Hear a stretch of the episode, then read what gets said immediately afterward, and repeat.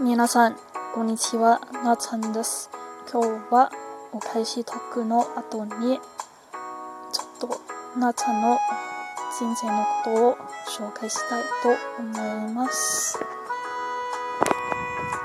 では、早速、お便りを読み上げたいと思います。6個の愛犬パルよりお便りをもらいました。パルルルルルでは、なちゃん、さくらちゃん、みくくん、元気はまママさんがなちゃんにお手紙を送ってあげてねって言ってたわ。なちゃんの毎日が素敵な日々になるといいわなって思ってるわ。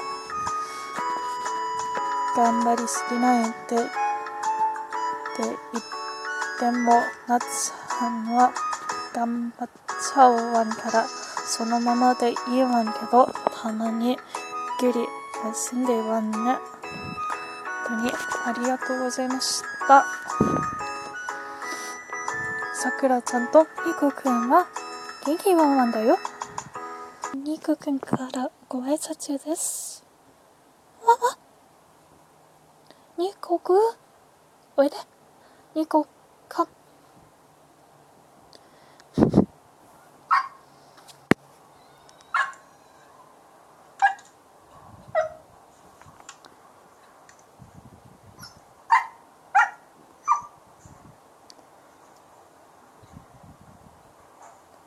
はい。先ほど、ニコくんは自分の影を見ながら自分に吠えました。さくらちゃんは現在昼寝をしております。自分らしく頑張りたいんですけれど、毎日毎日起きるときには今日の一日は何を起こすのか分かりませんのでそれでちょっと怖いんですけれど毎日みんなの配信に応援したいのでそれでいつもハトポチポチや励まし言葉をコメントをいっぱい書くんですけれど実は脳内には本当に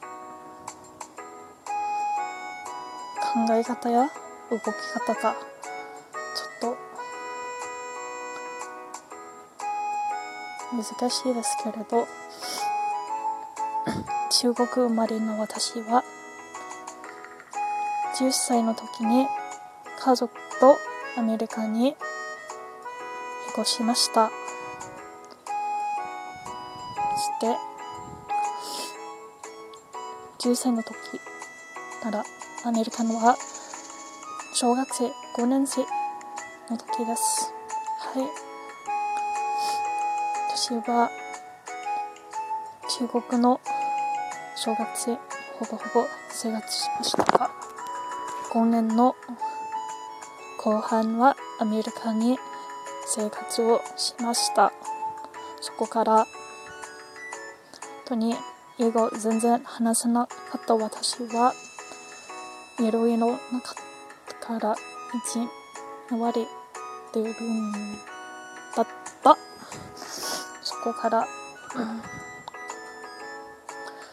中学生までにもアメリカにいる時間は短かったので本当に中学生に6年生の時には友達もいなかったし本当に寂しかった。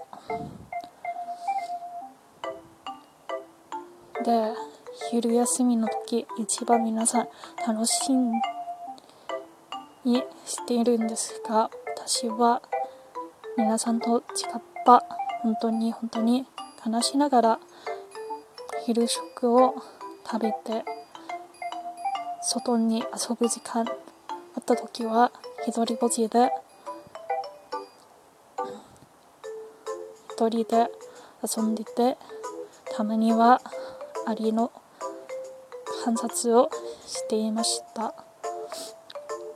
中学生卒業したの時は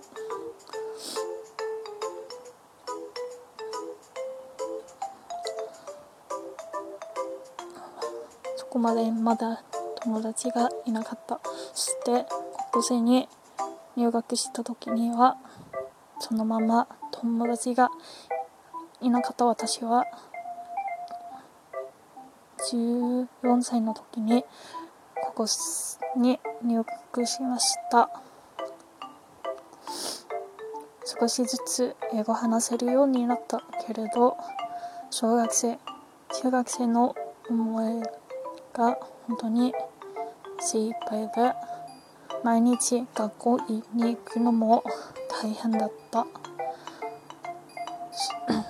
5年生と中学生の3年。半の間に本当にいじめることは精一杯だったのでいつも毎日朝起きて精一杯で行きたくないくらい話だったそして15歳の時に本当にはそこまでどんどんひどくなってうつ病もなり不眠症も診断されました。私です。はい。そう私はうつ病が持っている不眠症も持っているは大体みんなに言わない方がいいのでちょっと自分の自分でちょっと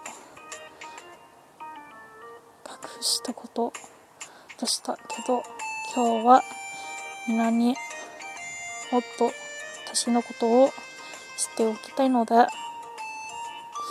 ちょびとでも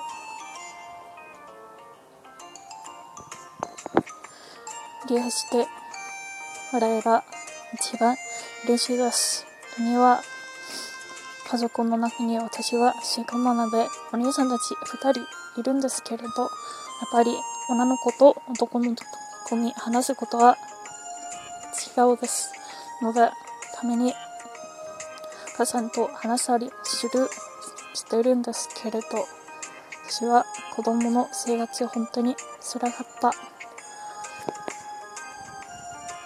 あもう8分になりましたのでそろそろ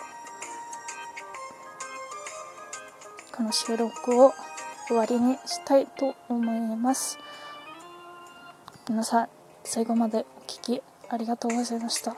そしてコメントや感想があればよかったら私の番組の質問箱でお便りを送ってるあとは DM 送る方法でもあります。ので DM で送ってくれるも大丈夫です。はい。ちょっと真面目な話で私は本当にみんなの前に泣きたくないけれどこれからちょっと子供頃の思い出で泣きそうになったは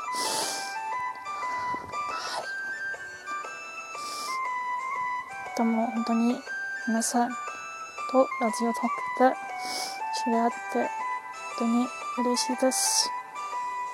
で本当に感謝な気持ちで精一杯です。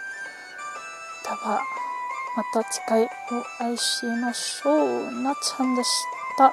皆さん良い一日を少しください。